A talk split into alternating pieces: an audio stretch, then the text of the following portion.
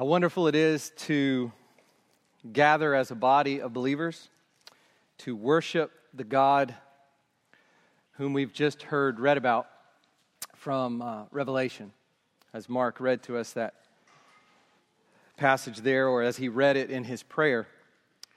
What a blessing to, to know that that God who is that glorious is the object of our worship this morning, and even more that he is present with us here right now.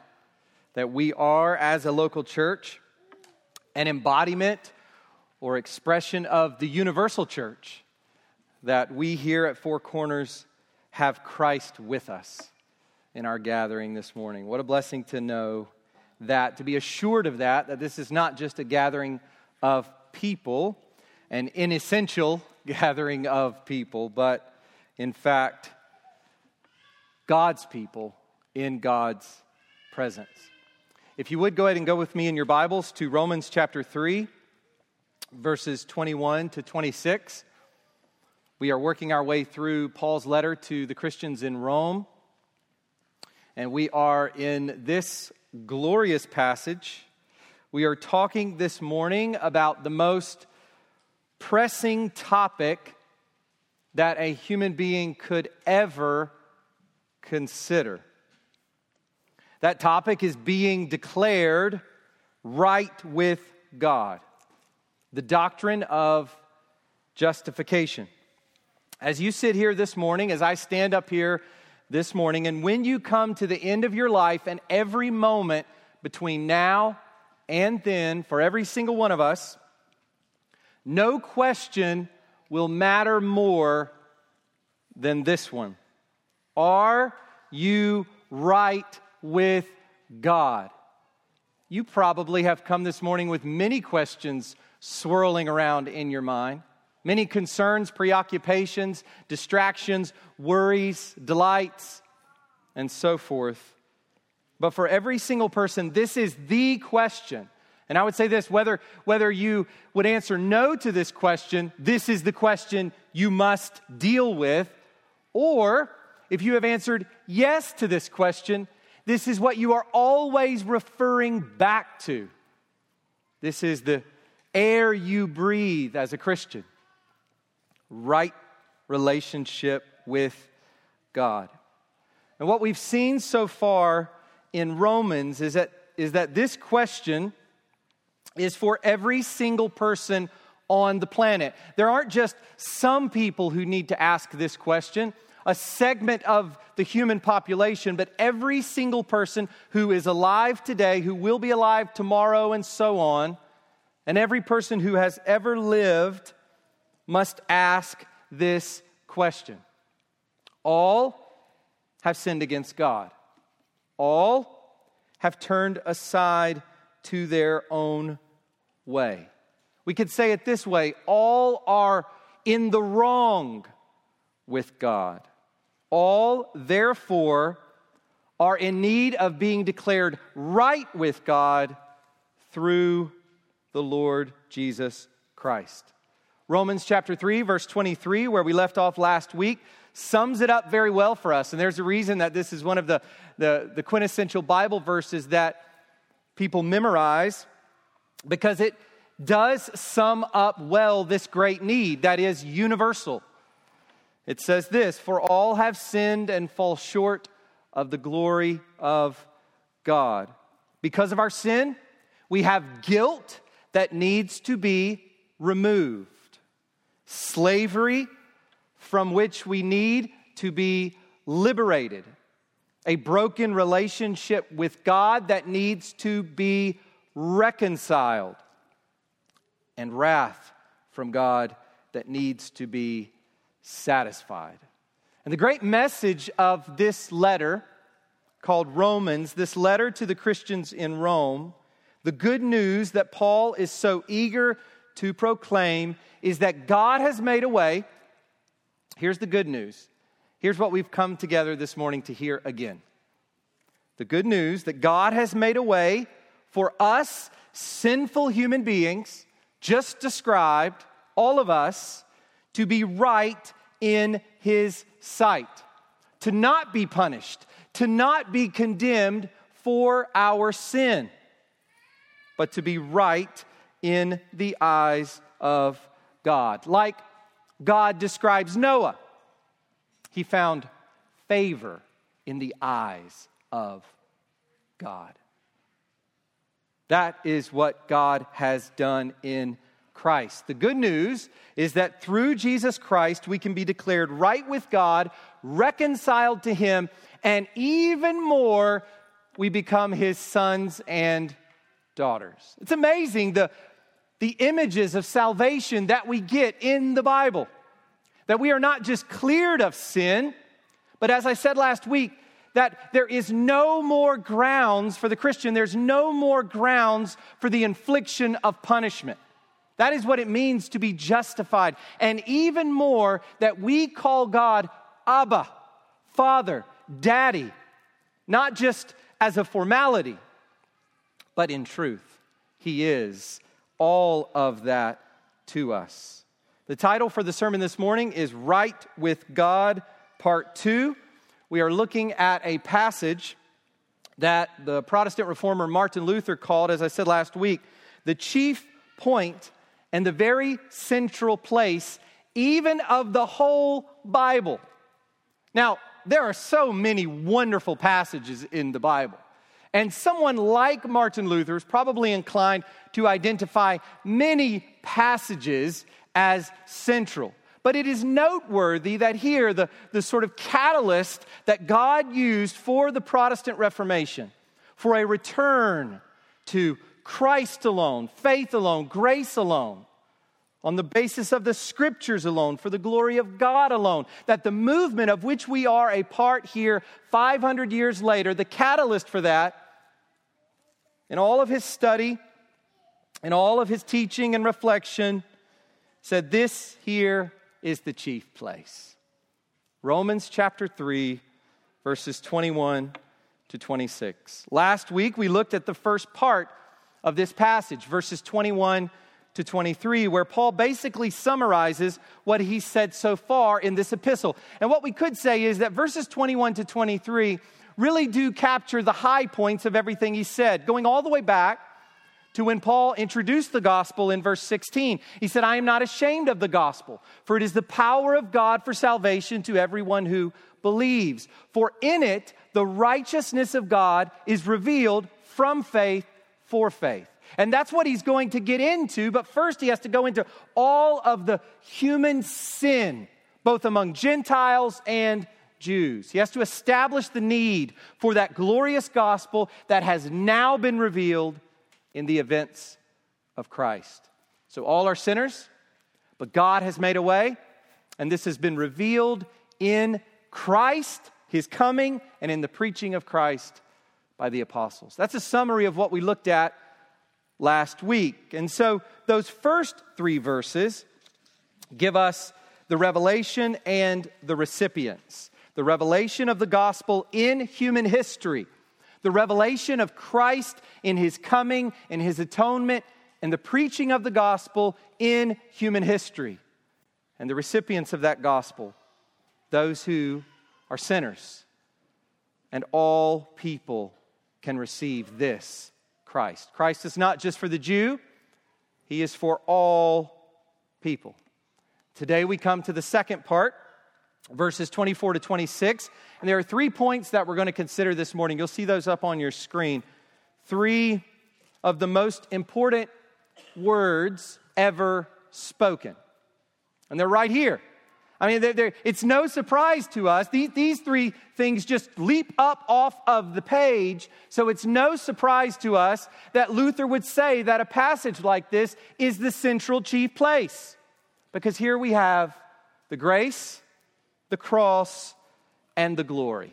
All presented, wed together, concisely and powerfully, and so clearly presented here for all to see. If you would please stand with me for the reading of God's word. We will read all of verses 21 to 26. But as I said, our focus today will be on 24 to 26.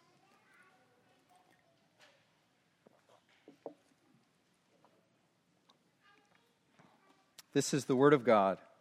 It is perfect and profitable for his people. But now, the righteousness of God has been manifested apart from the law, although the law and the prophets bear witness to it.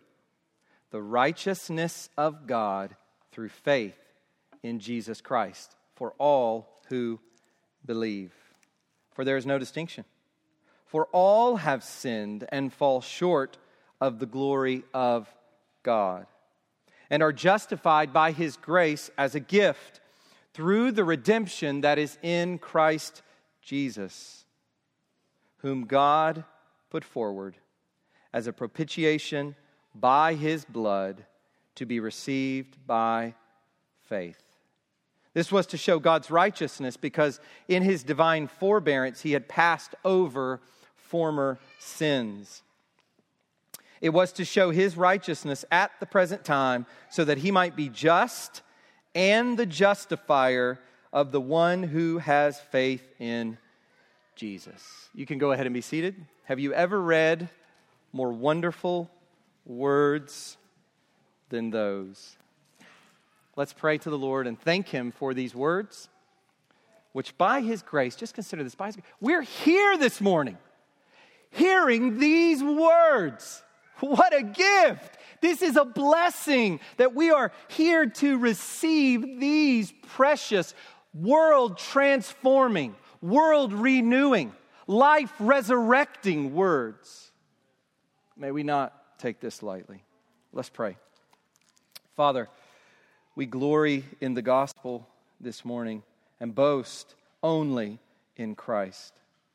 We thank you, Father, for these precious words which teach us, instruct us in the good news that is in Christ, through Christ.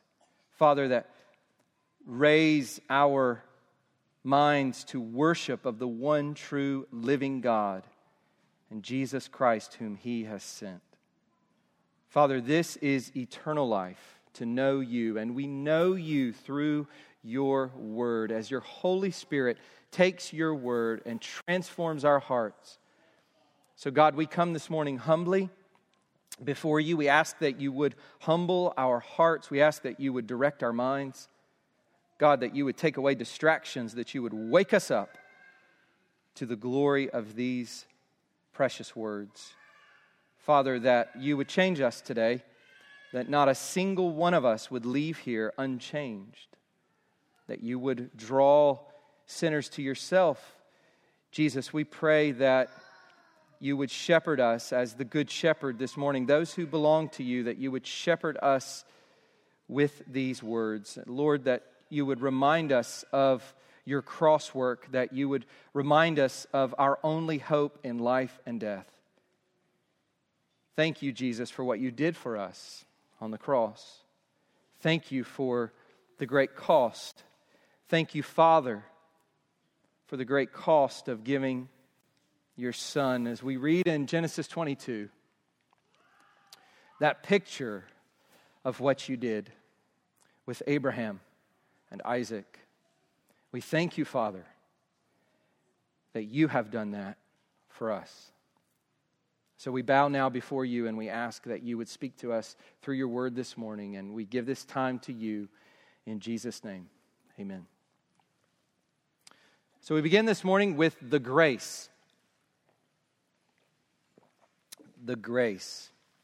Look at the first part of verse 24, just those first few words. And I'll begin reading at verse 23 because um, it picks up in the middle of a sentence. So, verse 23 for all have sinned and fall short of the glory of God. And here's what I want you to focus on and are justified by his grace as a gift.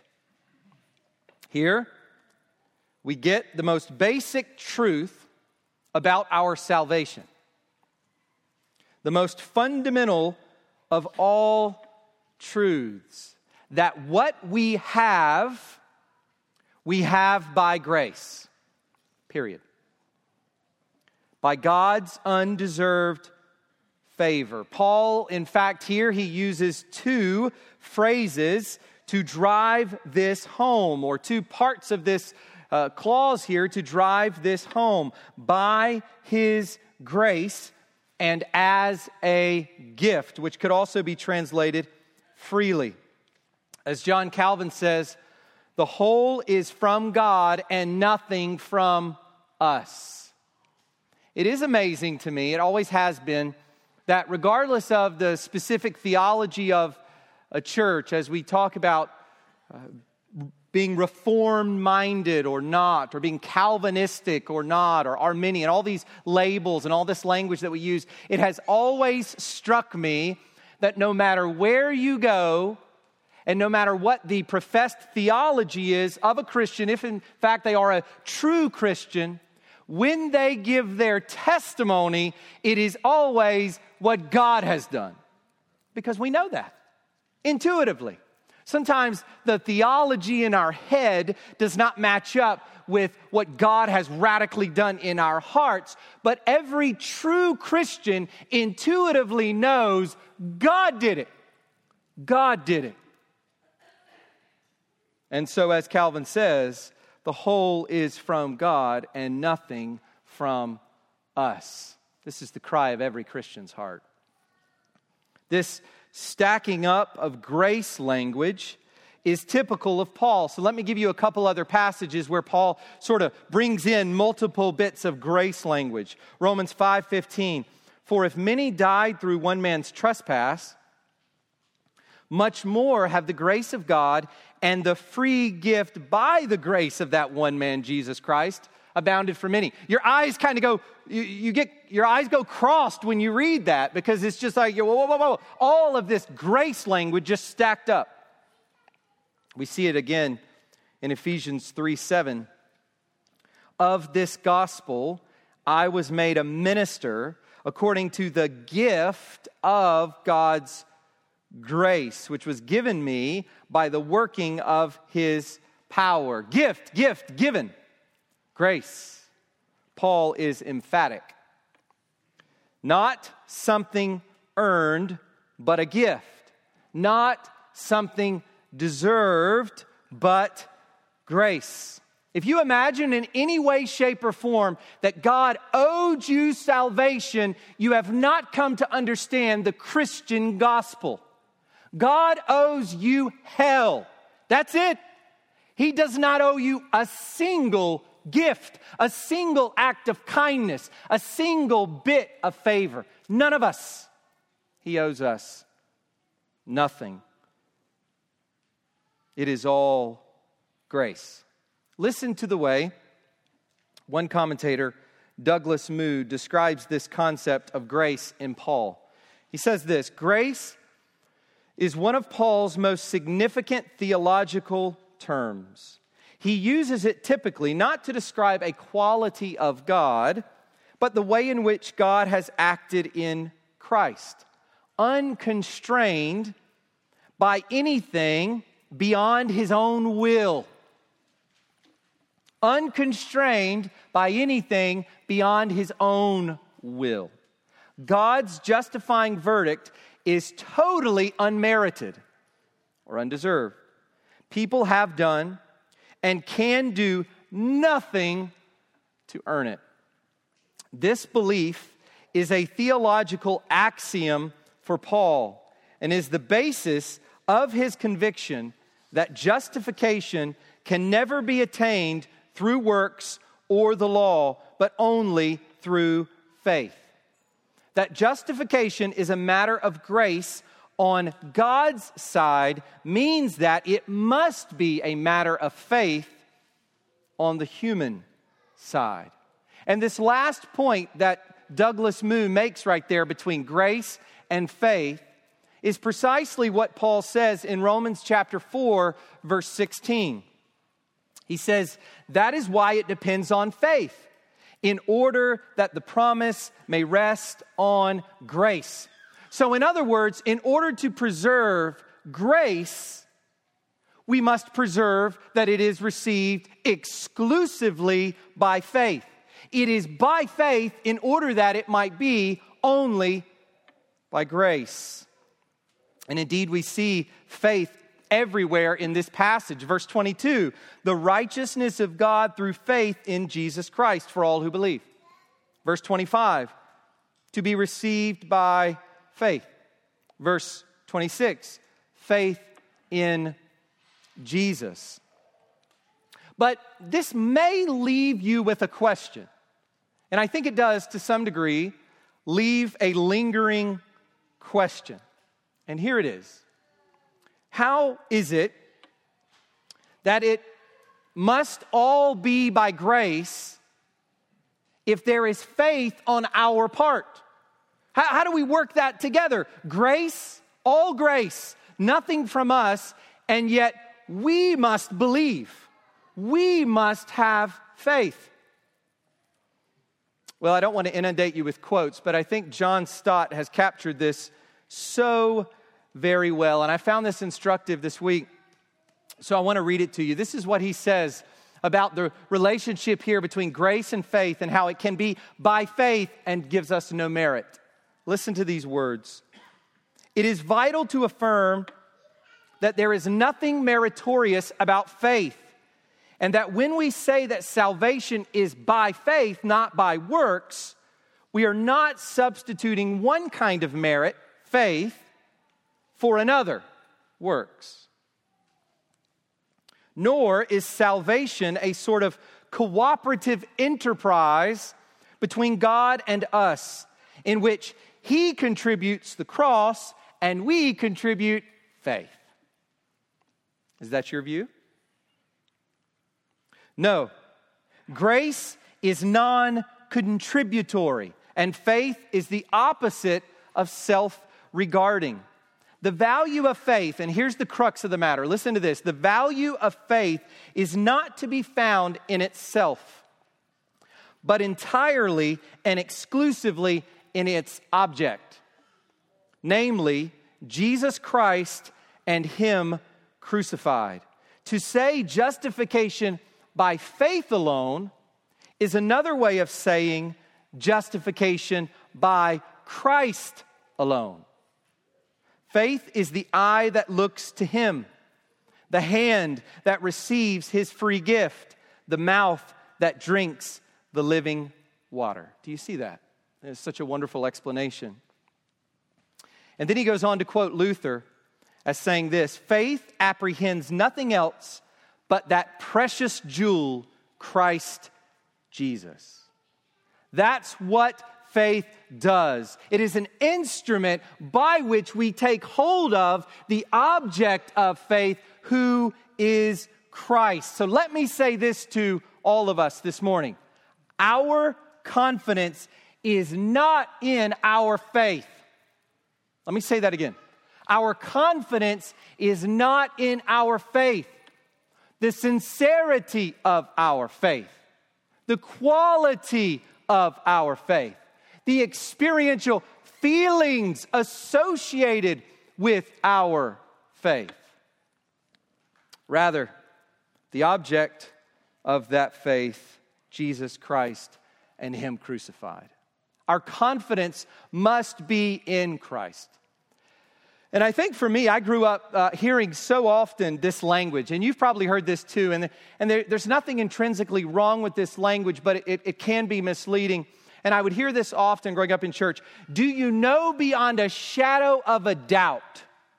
Do you know beyond a shadow of a doubt it's kind of one of those cliches. It's one of those church cliches. And if you've grown up in a kind of revivalistic tradition, a Southern Baptist tradition, that's the kind of language maybe that you grew up with as well. Do you know beyond a shadow of a doubt? And, and for me, growing up in that context, there was, there was always this sense in which, in order to rest in Christ, I needed to constantly toil over the sincerity and purity and authenticity of my faith. And if it didn't feel very sincere or feel very authentic, it was all so shaky. Christ is not shaky. Our faith is shaky by nature because we are broken and fallen, and we are told to examine ourselves. We are told to make sure that we are in the faith, yes, but this kind of highly introspective way of living the Christian life, in which our rest, our security, our assurance is always dependent upon our subjective faith and not in Christ and Him crucified. That's a shaky Christian life. What we have here before us is a firm, solid ground for the Christian life. So that leads us to our second point, which is where I've been getting to with these comments, and that is the cross. So we see the grace, the gift and nature of it all, the favor from God, the unmerited favor from God, the grace. Now we come to the cross. Let's pick up at the latter part of verse 24 and go to the middle of verse 25.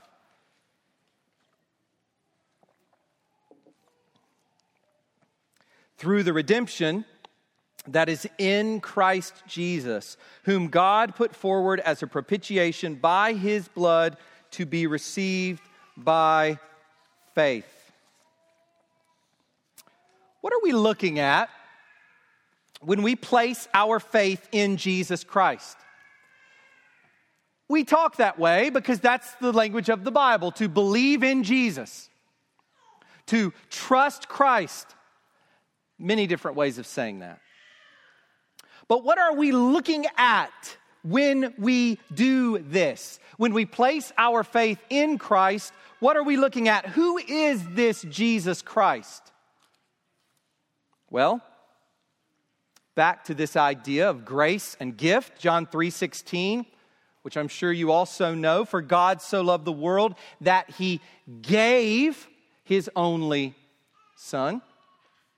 So God has given him to us, but why did he give him? Christ is the gift, but why did God give Christ? Who is Jesus Christ? Who is this one in whom we believe, toward whom we direct our trust? Paul answers this question in two major ways here. We're going to look at each of those, two major ways. So, first, Jesus is the Redeemer. He is the ransom by which we are redeemed. Our redemption, Paul says, is in Christ Jesus. So, what is this language of redemption? This is not the language that we hear apart from church. Uh, this is not common parlance. This is not something that you hear in, in, in everyday life. This is not part of colloquial speech. This is a Bible language, Bible talk, church talk. What is this redemption idea? The idea here is deliverance or liberation at a price. This word is used with respect to slaves and prisoners who are released from their bondage by a price or a ransom. So you have enslavement, bondage, and then there is the release from that bondage, but it's costly. There's a price for that, there's a ransom for redemption. It is also used of the Exodus, where God delivered his people out of slavery, that great event of the Old Testament that all the prophets look back to, the psalmists look back to, this great, majestic salvation or deliverance from God, that is called a redemption, a bringing out from bondage. Slavery is at the heart of this idea. this is basic to the human condition. To be a sinner, is to be a slave. And that's amazing because post enlightenment man thinks that in all of his independence and autonomy, in all of his education and the glory of science, that, that he is free. Finally, free, enlightened. But yet he is a slave. A slave. The sinner is a slave. Romans chapter 6, verse 17, you who were once slaves of sin. Paul will say to his Christian readers, they were once slaves of sin. And listen to the words of Christ in John 8, verse 34 Truly, truly, I say to you, everyone who practices sin is a slave of sin. The shackles are on, you're imprisoned without Christ. Oh, living your little life thinking you're free and you're a slave. And the ransom price that has been paid to release us from bondage to sin is Jesus' death on the cross. That is the ransom price. And that's why we have the point here the cross. Matthew chapter 20, verse 28 The Son of Man came not to be served, but to serve and to give his life as a ransom for many, a payment to release the slaves. 1 Corinthians chapter 6 verse 20 you were bought with a price every christian is a purchased one every christian purchased by the blood of Christ the redeemer the ransom 1 Peter chapter 1 verses 18 to 19. You were ransomed from the futile ways inherited from your forefathers, not with perishable things such as silver or gold, but with the precious blood of Christ, like that of a lamb without blemish or spot. But the imagery is not just that we are enslaved to the power of sin. So let me say this. When you think of being enslaved to sin, you may be thinking of the mess that we make of our lives because of sin, and certainly that is in view. The power of sin over us that keeps us moving away from God, moving away from love of neighbor, keeps us moving further and further into our own degradation, into our own misery, our own ruin, and the ruin of those around us. Yes, this is the experiential plight of the sinner, but it's not just that we're released or redeemed from that plight, that experience of being enslaved to sin, beat down by sin. It's not just that. It is, even more, we might say, that we are under bondage also to the guilt of our sin and the judgment that that guilt incurs. And that's where our next image comes into play as we think about the cross. So, first, the first image is the Redeemer or the ransom, the second is propitiation. Once again, that's a church word. That's a Bible word, not one you've probably ever heard outside of that context. Jesus is the propitiation. He is the sacrifice by which God's anger is removed. That's what propitiation means a sacrifice by which God's anger is removed. God's anger is appeased. God's anger is satisfied. God's anger is absorbed. Now, there has been some debate as to whether this word should be translated mercy seat instead of propitiation. And so you may read that, and if, you, if you're reading through a commentary or two as we go through Romans, you may read that, that it has been translated and understood by some as mercy seat. It is used primarily, this word for propitiation is used primarily in the Greek Old Testament with regard to the golden cover of the Ark of the Covenant called the mercy seat, going back to Leviticus chapter 16.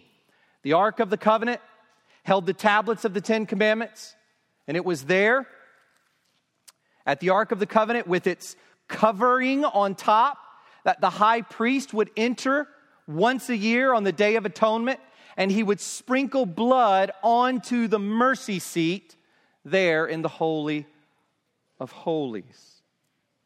This is how the word is translated in its other occurrence in the New Testament. Hebrews 9 5 says this Above it were the cherubim of glory overshadowing the mercy seat. Talking about the Ark of the Covenant, and there is the mercy seat. This word used here in our passage. But at the time when the New Testament was written, the meaning of this word throughout the Greek speaking world had to do with appeasing or satisfying divine wrath or anger. That was the common usage of the word as Paul is writing to these Romans, a mixed bunch, but largely Gentile. That word on the street, if you will, had the meaning of appeasement or satisfaction of divine wrath. And in fact, some have pointed out that this is the underlying meaning throughout the Old Testament as well. So I'm just trying to substantiate the translation propitiation as opposed to mercy seat. That the mercy seat there in the Holy of Holies is probably in view in Paul's mind. I don't think there's an either or here. But what is most pressing, what is most significant here is the notion that God's wrath is appeased in the sacrifice of Christ. Most significant for trying to determine Paul's usage here is the fact that the primary theme of the preceding chapters is the wrath or judgment of God. Isn't that what we've been talking about for the last three chapters? For the wrath of God is revealed from heaven against all ungodliness and unrighteousness of men who by their unrighteousness suppress the truth. That's what he says at the very beginning of all of this in chapter 1, verse 18. So, what Paul is saying here, if I've lost you, come on back what Paul is saying here is that Christ has been put forward, publicly displayed as the one by his blood, by his sacrifice on the cross, who appeases God's just anger against sin. This is God appeasing his own wrath with his own son. So before people get all up in arms about a God who needs his anger appeased and all of the worldly, pagan connotations of that, see this that God, in his justice, appeases his justice by sacrificing himself in the person of his own dear son, more dear to the Father than Isaac ever was to Abraham. In Genesis chapter 22 the son he waited for for decades. This is the eternal Son of the Father, given freely to save you from his judgment, to save me from his wrath. God has done this. And let me say a point about that.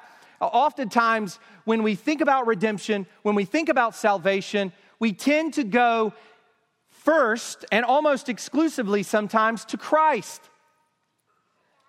Christ, the second person of the Trinity.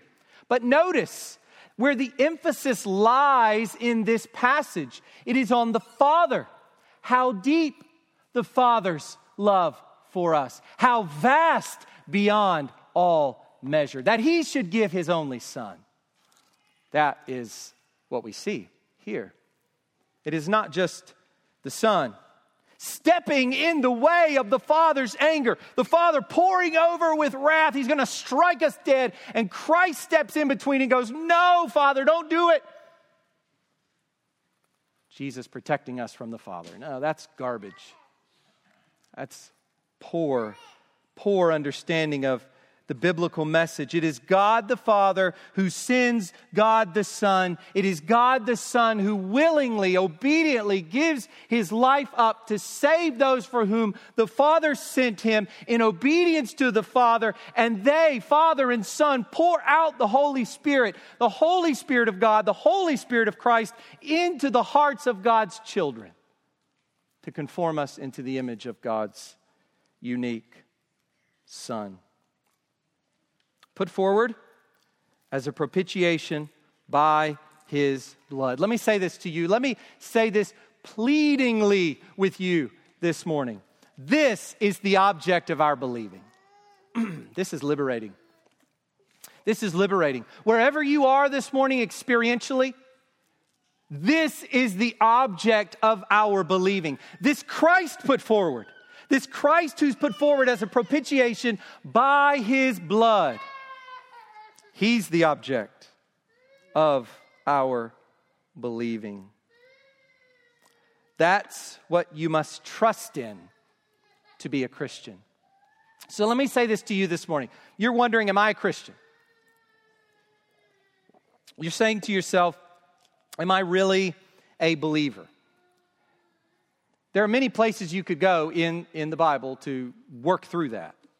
And one of those is First John. First John looks really at the, the experiential, it looks at your heart disposition, it looks at your, your behavior, your conduct, and so forth, your relationship to the church, the people of God, your brothers and sisters in Christ. If you're asking that question, that's a good, that's a good place to go to, as you're seeking assurance. But let me say this the only person who is a Christian, period, is someone who has looked to this Jesus Christ, whom God put forward there, there he is on the cross as a propitiation of his wrath by his blood and has received that for oneself before the face of God by faith.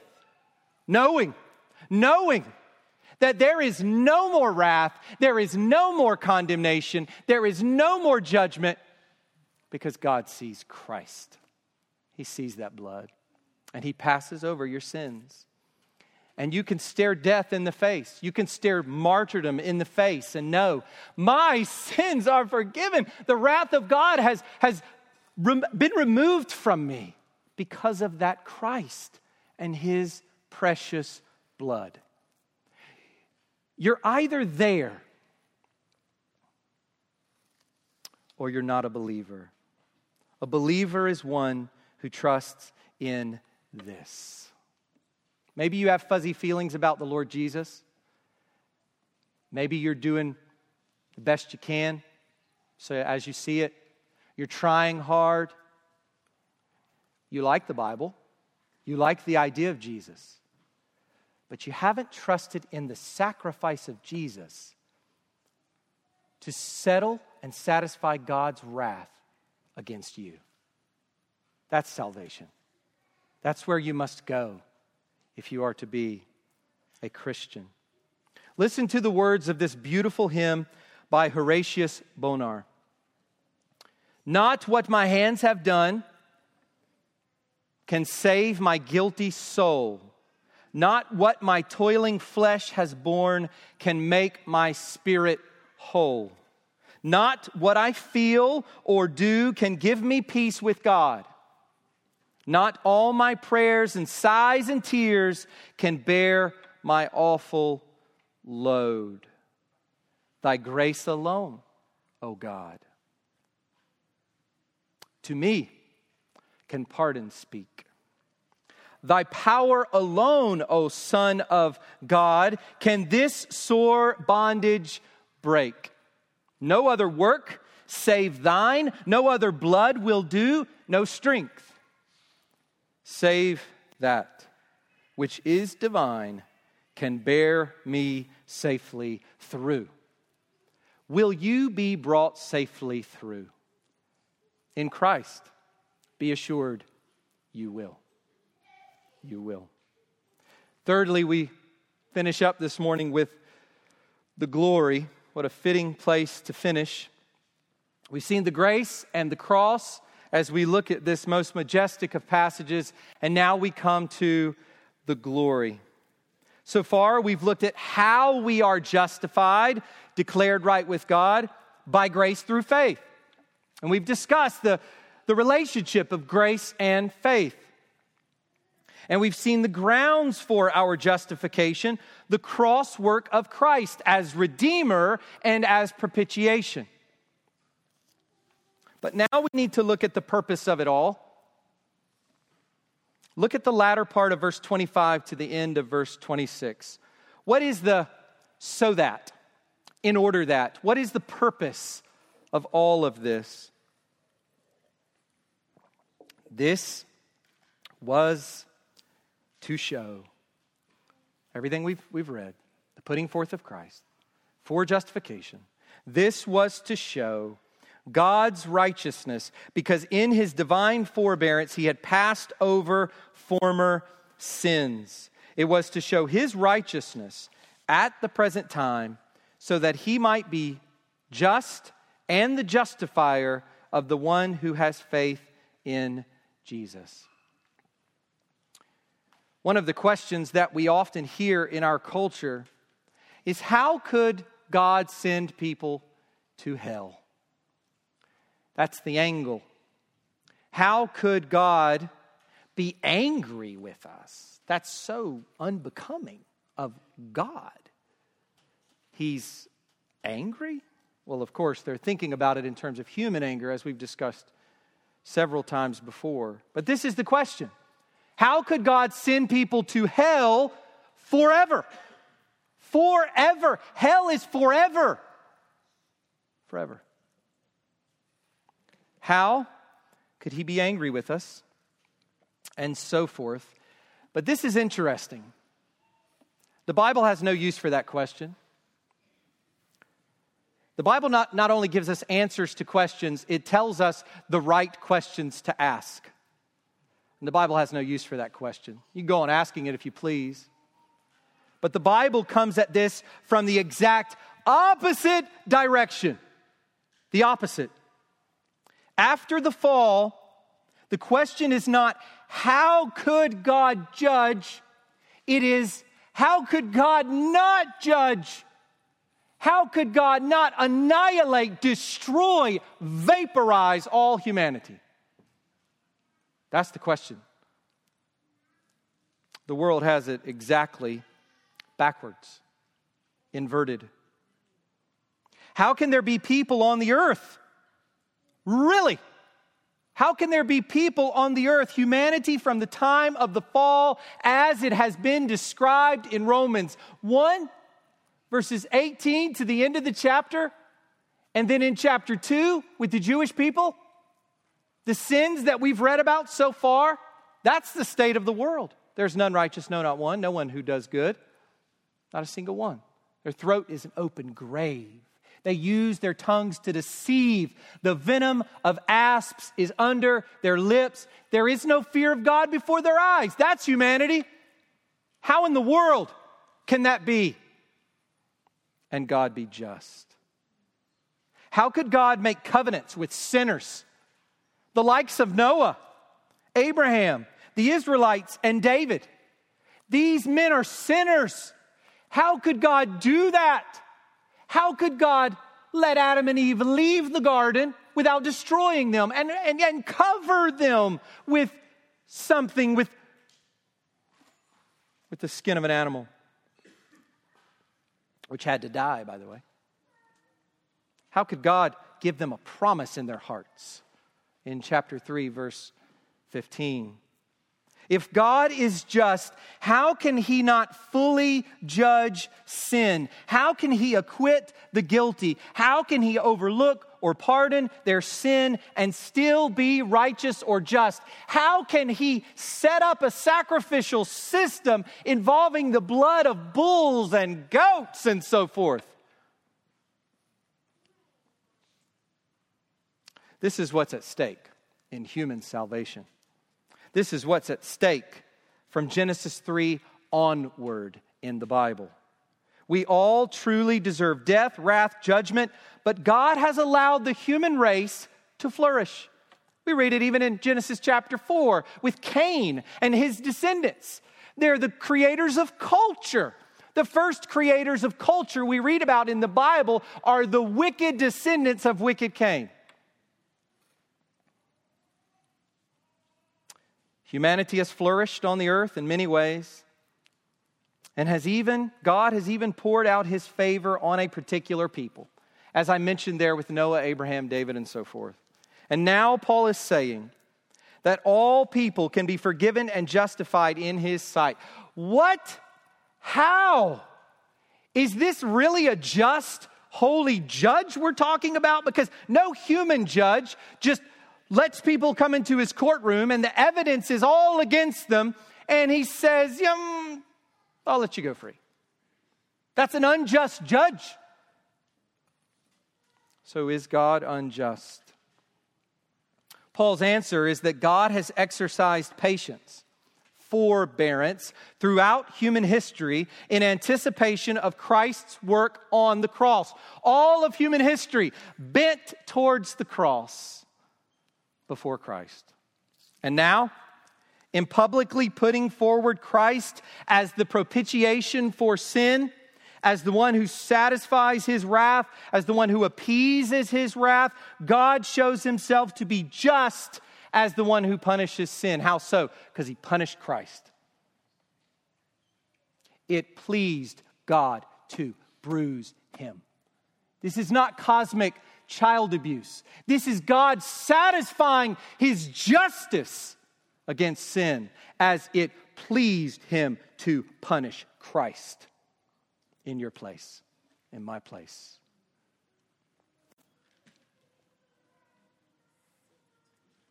This is what is at stake in human salvation. Let me read you a few verses from the book of Acts that help us to understand what's in Paul's mind. Acts 14, 16. In past generations, he allowed all the nations to walk in their own ways. And then in Acts 17, verse 30, the times of ignorance, the times of ignorance God overlooked, but now he commands all people everywhere to repent. So in times past, God has patiently endured the sins of humanity, the sins of his own people, moving to the cross. But now the cross has come, the Christ has come on the cross. God has put him forward. And God has declared to all the world, for all the world to see, I punish sin. Every sin must be punished because I am the Lord, the holy God. I am just. Everything exists for my glory. And not only just, we read here, but also merciful in justifying sinners, both just and merciful at the same time. The cross is a beautiful display of God's attributes. That at the cross, we have a God, the God, who is just and punishes sin. Hence, Jesus' sufferings on the cross, bearing the weight of sin. And we have at the cross the very ransom and payment that releases sinners who look to Him. And therefore, God becomes just and merciful clearly for all to see at the cross. The glory of God in the cross of Christ. This is the glory of God revealed in His justice. Our salvation we need to understand as we close this morning is not ultimately about us. It is about God being glorified. That's what Paul is saying here. The grace, the cross, which is the grounds of the grace, is all in order that the manifold attributes, the excellencies, the perfections of God's nature be put on display for all to see for His glory forever. That's why you're a Christian. That's why you're saved. If you're saved this morning, and if you're not a Christian, that would be the reason for God changing your heart and justifying you, is for His own glory. John MacArthur says salvation is first and foremost a way of glorifying God.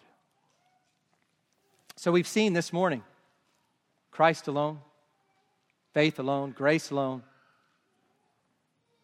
Scripture alone, I think, is present throughout, as Paul has just reflected on the Old Testament pointing towards this. And now we see the fifth sola of the Reformation as we think about celebrating Reformation Day this month for the glory of God alone. That's what it's all about. It's not about you. It's not about me. It's not about our experience. It's not about what we accomplish. It's not about our works. It's about the glory of God in the face of Jesus Christ shining through the lives of justified sinners. Ephesians 1:12 is a fitting place to conclude this morning as it says there that all is to the praise of his glory. So we glorify God this morning. We praise him for his grace. We praise him for the cross. And we praise him that he would use us to bring glory to his infinite name. Let's pray. Father, we thank you for this passage of Scripture. We thank you for the gospel, which it so delicately and forcefully at the same time proclaims to us. Lord, we thank you that you pierce our hearts with these truths. But Lord, most of all, we thank you for that work of Christ on Calvary, where he was a ransom and a propitiation. And that by looking to him as the propitiation set forth by his blood, we are justified in your sight. Death is not the end for us. We know you as Father, and we will live with you forever. God, we praise you for these, this great security that we have in Christ. We are safe. We are safe in the blood of this Redeemer. We praise you for him. It's in his name we pray. Amen.